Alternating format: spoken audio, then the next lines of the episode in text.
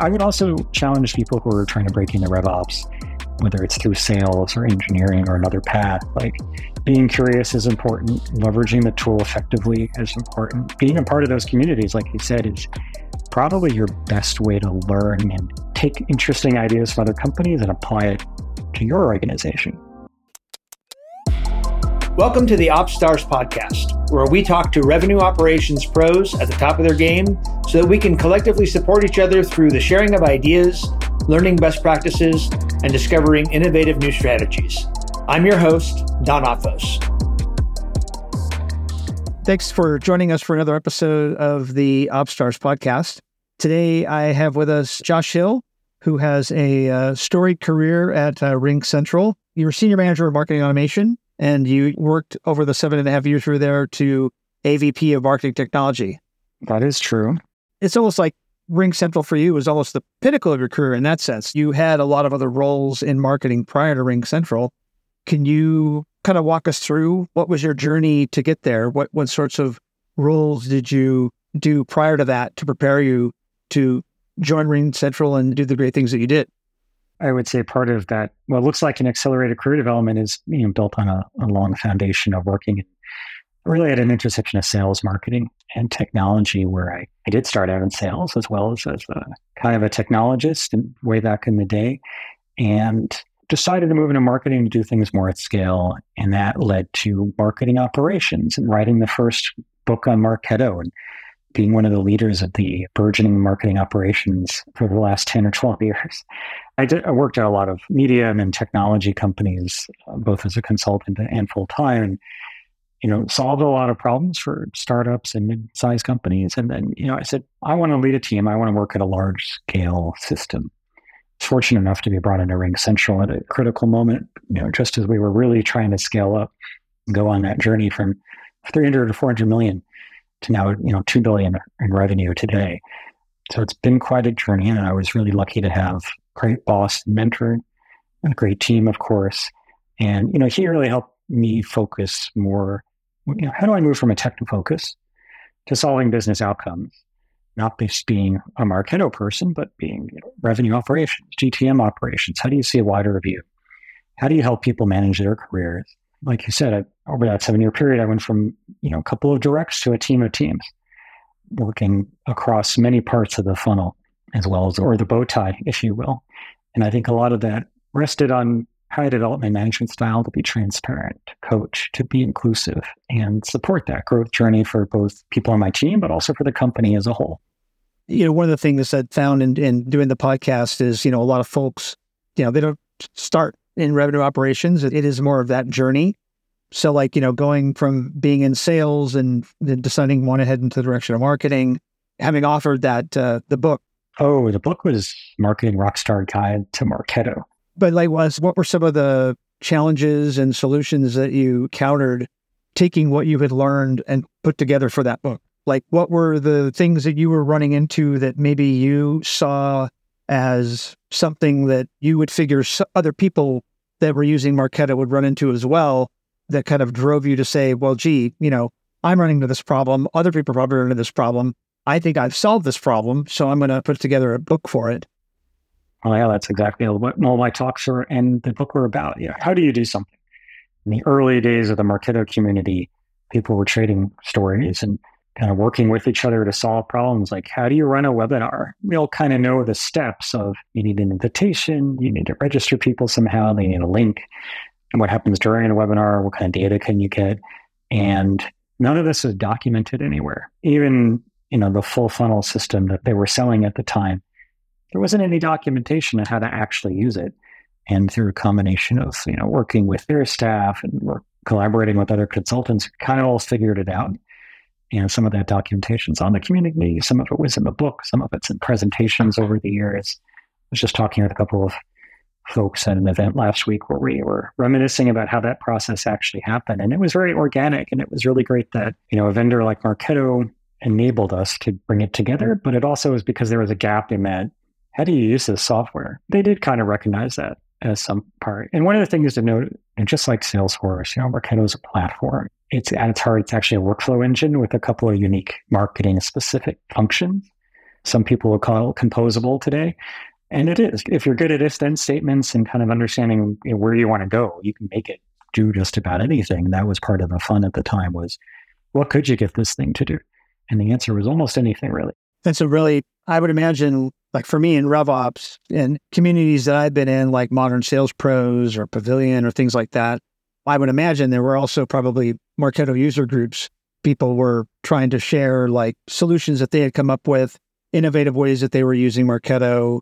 Don't reinvent the wheel, you know. So I think it's a good point to show that part of doing that journey of being in RevOps is making sure you're part of those communities and participating in them because you can learn a lot from other folks in the way that they're using very powerful tools like Marketo or Salesforce.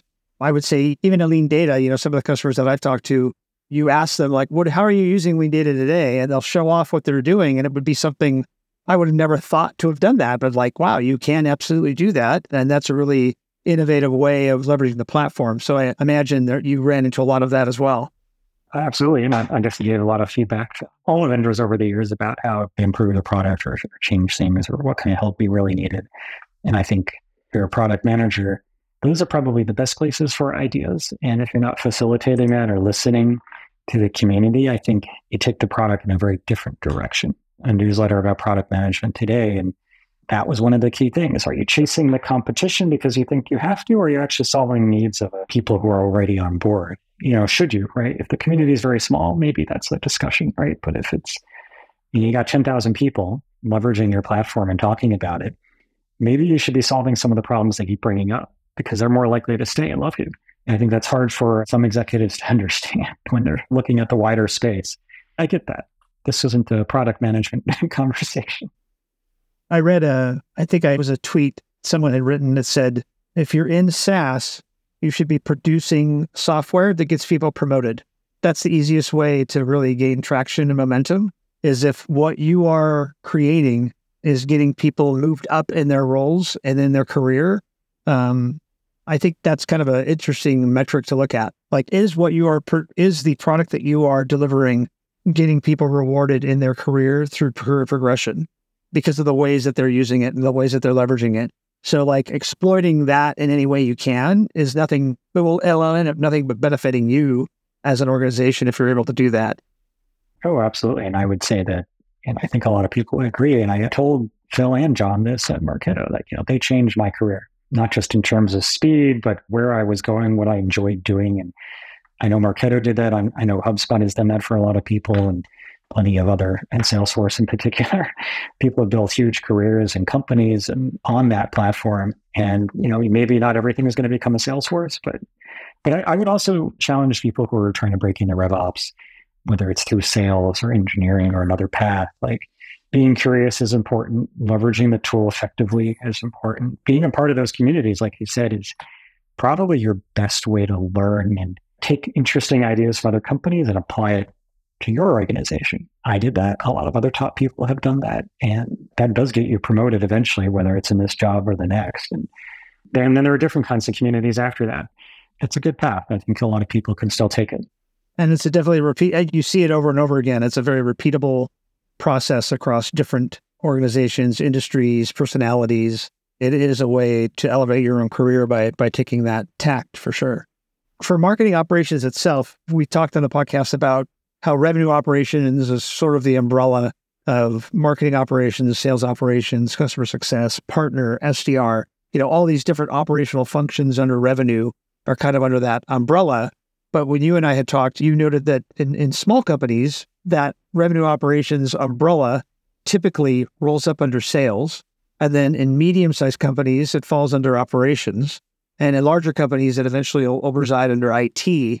I imagine, you know, being in companies that move through those different growth stages and then being in a RevOps organization that starts in sales, goes under operations, and then goes under IT, there's probably a lot of challenges there and then a lot of opportunities as well. Can you walk us through, like, what have you seen have been the benefits of each of those setups and what some of those challenges are? Yeah, I think, you know, the size and the part of the corporate life cycle you're in can affect know, where RevOps or the various functions end up. That's natural, right? companies going from one person or half a person doing something to, you know, whole departments and organizations. I don't think there's any one perfect answer because each culture, each team is going to be a little bit different. You know, you're right that smaller orgs really only have one person and they might all report to sales or the biz ops person or just to marketing, right? What you're going to always encounter though is the frame in which your manager or the executive or the company looks at things at that time. And that's going to change the priorities that you're focused on, right? So having fallen under these situations myself, right? You know, for example, if marketing ops is under the CMO, which is pretty common, but the CMO happens to have a brand history rather than a demand gen background, which, you know, happens, they will tend to lean on brand and focus on the brand because that might have been why they were hired. And they're always going to look at things through that lens. And you're going to see all your conversations go about rebranding, customer experience. And all the projects you do will be about updating all your templates or your website or changing the experience. So those conversations seep into how you talk with sales. And that may not be good or bad. It's neither as long as you're achieving the desired goal, right? When I was under IT, and I originally came from an IT background back in the day, like I learned a lot from my colleagues, improving processes and polishing those off, up, eh, managing uptime. How do you handle incidents? You know, how do you get BRDs and UATs and do them better? And that was really helpful. I always applied and I some IT approaches to revenue operation because they are platforms, technologies, just as much as a business process. But that tended to always be the conversation. And that can help, especially if you're planning to move up and take a wider view and be better, right?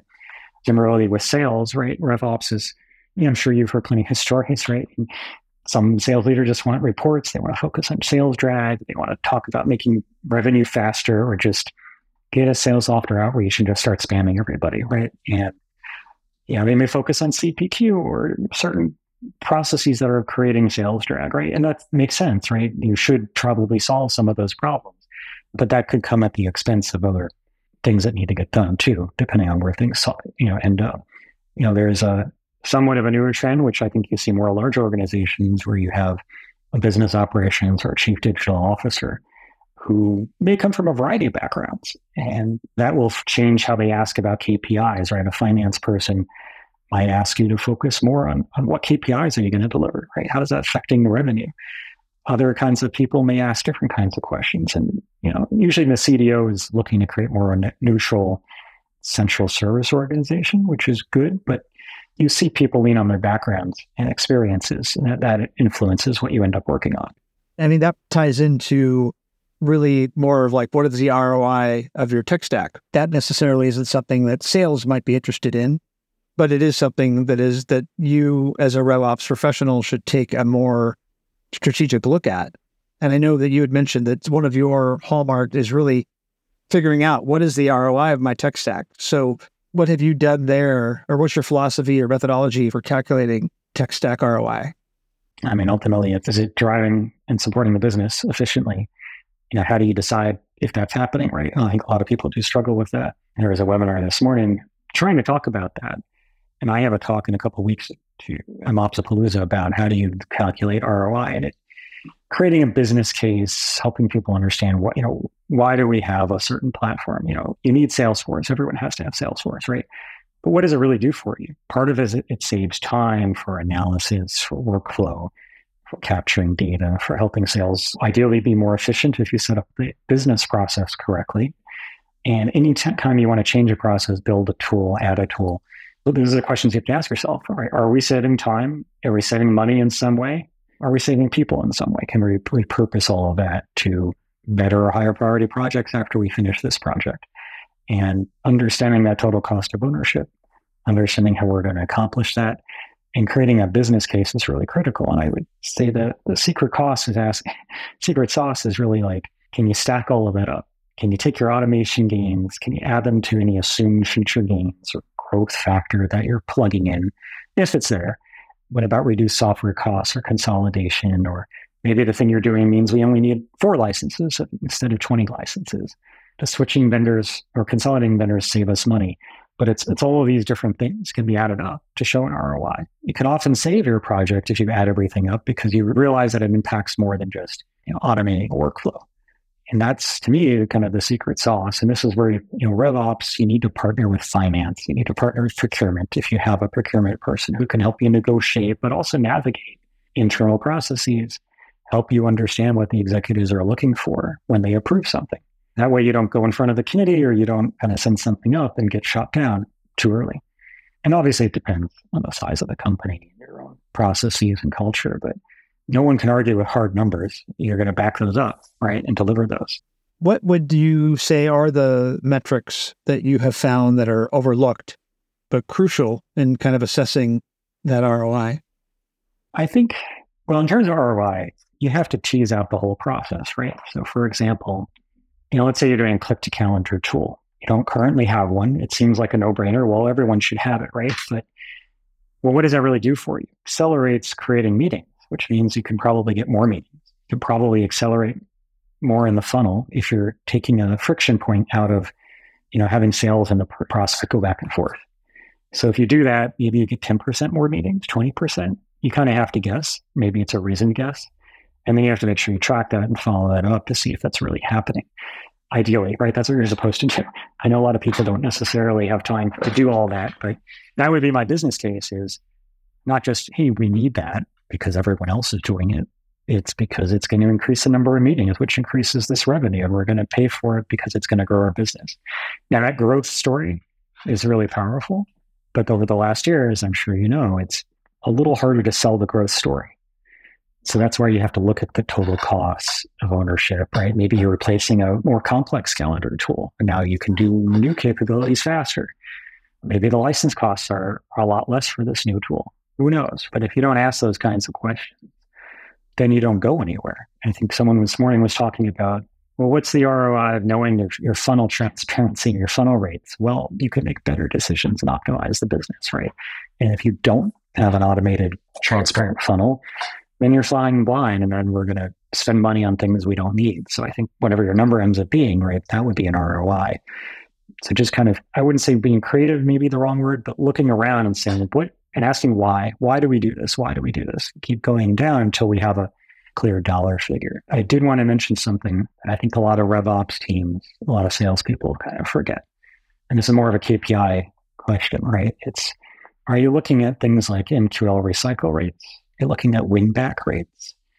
Are you looking at research time? What's the impact of having a research team or an enrichment process? Well, it saves sales some amount of hours. Can you quantify that? Yeah, you can. That means maybe they can work on two more deals a quarter, maybe.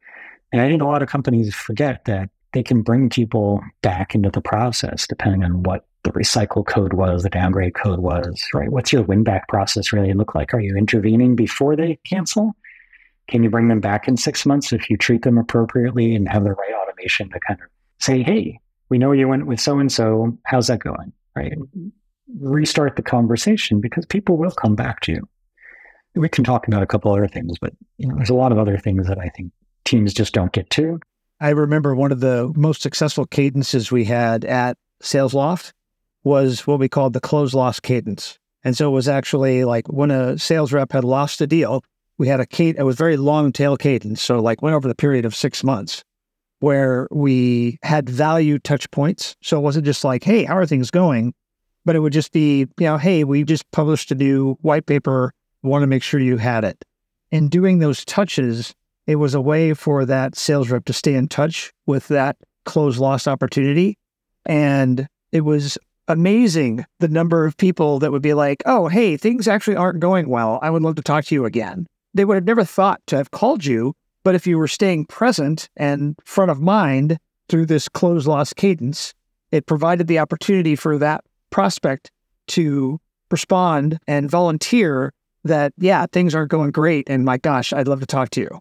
It's getting creative around those types of things. It's it's also it's just for RevOps, I think it's just it's measuring so many different things so that when you do make a change and you remeasure everything, you really have those data points to rely on to know, oh yeah, this thing changed in the right direction because of something we did and being able to call back to that. I think is is just really and again that comes from measuring things that may seem like they make no sense, but they end up really benefiting you as a RevOps professional in the long term. I would say those are some of my favorite programs because I thought they were relatively easy to build. They, you know, if you have the right content and that's, you know, help people build that journey and you can automate it for sales and take that burden off them. And then you can tie it back to revenue. Those are the best campaigns because you could see the impact. A lot of emails just go into the ether, but you know, a win back program or recycle program, those you can tie to real money.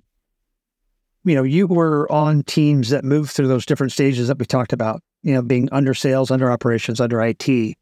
Obviously, a lot of times that coupled with going globally, you've had that experience of building and leading globally distributed teams. Could you share pitfalls that companies could look to avoid as they look to go global with their RevOps function? I think you know going global isn't you know a new thing to most companies. If you're a newer company or you haven't done it before, it can be a little daunting, right? So I definitely would ask any colleagues who are already doing it, and that's a lot of what I did actually. You know, I'd say the first thing is to whatever country you're choosing, have a good cultural understanding and have an ambassador who can work with you. You know, you can read all you want about, you know, Filipino or Japanese or Indian workspaces, but you need an on the ground manager who can help bridge those gaps with you, not just manage the team, but help you understand what's really going on on the ground and in people's minds so you can help them build careers. So you help and help retain people and build them up. Because a lot of people won't be as direct as, say, Americans or Europeans right? And I'm making a lot of assumptions the direction I'm going here, but that's my experience, right? You know, I think in some of these work cultures, you know, retention is hard because you can jump, get a pay bump. It's not really frowned upon to move around too much in some situations. You know, one of the critical things that I did though from the beginning is I said everyone's part of the same team. We're not just throwing work over the wall. We understand that a lot of people are going to come from a BPO or a call center kind of environment where everything is very rigid and you're in a very small cube and you've got people, you know, your supervisors looking over the, the desk at 20 of you. I don't want to have that environment. I wouldn't want to be in that one. I'm not going to create one like that. And you can train people to get out of that, understand that I want their brains and their you know ideas. And when people realize that, hey, I have a career here, I'm going to learn something more important. And you know, even if I only stay two years or three years or four years, I have a lot of options now in RevOps. And some of the best work has come out of those kinds of teams. I think that's a really crucial if you're going to run a RevOps team globally and, and succeed, right? How do you manage them remotely? I guess we're managing remote teams effectively across like pretty expansive. Like if you're doing it globally, you're going to be going across time zones where people are going to be obviously asleep when you're awake. How do you effectively manage that? We actually had a um, a night shift, everyone worked US day. So that has its own challenges. But I was also trying to build out, mostly did a 24 hour cycle. You know, I think there are different models depending on what you're trying to accomplish, the work culture, and if a company's really focused on having everyone US day or they're okay with a 24 hour cycle. Because right? in a 24 hour cycle, you can have a lot of build, handoff, UAT, launch methodology. And that really requires good local managers, project managers as well, who can do a baton handoff. And if you've thought through it, that can be really effective, right? You can really increase your velocity. You know, in a more night shift culture, you know, will reduce the number of people who are interested in the role. You will have to manage the inevitable thing where, you know, that's they might get married or have children not really want to do night shift anymore. And you may evolve like I did, you know, have more of a 24 hour culture but it's not necessarily a concern. I mean, people have been doing global offices for decades. You just have to decide what model is going to work for you and have really good coordination points. And got it. I know you came from a sales background, obviously. So I think you followed the same category as me as you want to help other sales folks succeed. And one of the things you talked about is being able to help salespeople understand the types of people to target when they are prospecting. Are there any actionable insights or strategies for sales teams that you could share kind of on a high level? You know, a lot of what RevOps, marketing ops can do is obviously build the right platform, build the right structures, feed the data to sales, and try to highlight the accounts or the people that are more likely to ha- want to have a conversation or more likely to convert. That's a big help because when I was doing this, I thumbed through Hoover's and looked for people and their direct dials and navigated phone trees. And, you know, sometimes you still have to do that. But the company having clear ICP by account buying team, individuals by role. Which are things the RevOps team can help you on, right? It, well, exactly, right. And p- pulling that definition from whoever is deciding some of these things and putting it into a good data structure that's clear, enriching and filling in the key data points. And look, you're not going to get 100% of the data points everyone wants, right? I'm not going to have everyone, every executive cell, cell phone in the system. Like you have to do some amount of work as a salesperson. Let's be real. I'll help you get 70, 80% of what you need to get the background going, making sure we're clear on where those, you know, what's good enough, what's good enough to go call somebody. But the next part is, okay, what about that buying team? Does the salesperson understand who has to be in the buying team, especially if you're in B2B? How many of those people are really required to get the right conversation tra- with the right traction? I don't know. You may only find one person is actively in the market, but they were told by 20 other people to go work on something. And there's situations where multiple people are, are doing it. And you get these calls from salespeople saying, Hey, I'm working with so and so. They mentioned you. And the, the salesperson is doing their job to connect the dots in the organization, help build that buying team so they have the right conversation to drive forward. And RevOps can only get you so far and facilitate that and help the salesperson and support the salesperson. And I think that buying team thing tends to be missing, both in the data structure as well as in, in flagging that, hey, these three people out of the six you need seem to be active, or this account's active, but I don't know who is currently looking. Maybe you should start cold calling. I've done this, right? And you've done this as a salesperson, right? Sometimes you have no idea, but hey, you think this company is probably or this agency is going to work out. So you start to connect the dots for people, get them talking to each other. And certainly first and third party intent data can be used for this. And, you know, I was talking with someone the other day on Slack about it. The, the key part in all this data is having a good business process. You buy all this data and you're not injecting it in the right places. The salesperson isn't going to do anything with it, or they may never even see it. How are you plan to use this data? And I think that's where RevOps has to have that facilitate that conversation and make sure it's showing up in a way the salesperson's actually going to use it. Making it actionable in the right ways. Yeah. We talked a little bit too about planning for growth and, and setting up metrics for growth. But then obviously being in a situation where we're we're in an economic downturn or at least being economically flat.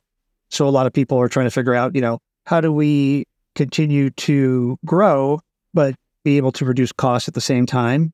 And I know uh, when reading through your LinkedIn, one of the things that you mentioned as a significant achievement is being able to have cost reduction while still scaling output. So, is there what is the secret sauce there? What what is the thing that we should you know listeners should know?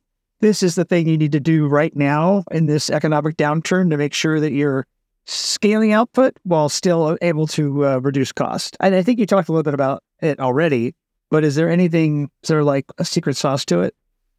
Ask really good questions. Probably not the answer people are looking for, but one of the things you can do in these RevOps roles is ask good questions and say, okay, you're telling me you want to buy vendor X or you want to change process and why. Um, help me understand your goal, right? And get people to tease out what the journey is, what their real goal is, why they are saying this, so that you can offer the right solution. That's your job. They don't necessarily have to come up with the solution. That's your job. So, you know, if they're telling you to go vendor X, well, maybe you already have vendor Y and they can do it too.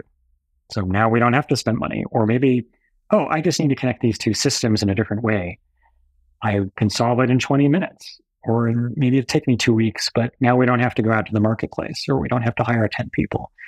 And forcing people into a business case scenario where you say, hey, we want to do XYZ, let's actually analyze if that's likely to succeed, if that has a business case, right? People want to buy new technology, that may be fine as long as we've thought through total cost of ownership, what the benefit will be to the company, what that capability addition will actually add, because let's face it, I had one, three vendors doing almost the same thing. Two of them were actually 90% cheaper than one of them. And only one of them met everybody's requirements, you know, had some issues, but we could solve them really easily. And like you could cancel these other tools and save hundreds of thousands of dollars. But those are all different approaches, right? You know, cost cutting, really questioning what we're doing, understanding the real business case around it. These are things you have to be good at and be okay with people pushing back because someone has their pet project, they don't really want to hear questions. But the reality is the questions make it better. That's very true. And you also have to balance that with being careful not to put all your eggs in one vendor basket either. There's downsides to that as well. And I think a lot of what we see in the in the RevOps world today is as these companies grow in valuations, they are doing more of the same thing across and like you said, you end up with five vendors that are all trying to do all five things that you had five vendors for before, but now they're all trying to do the same thing for you. Oh yeah, platform creep.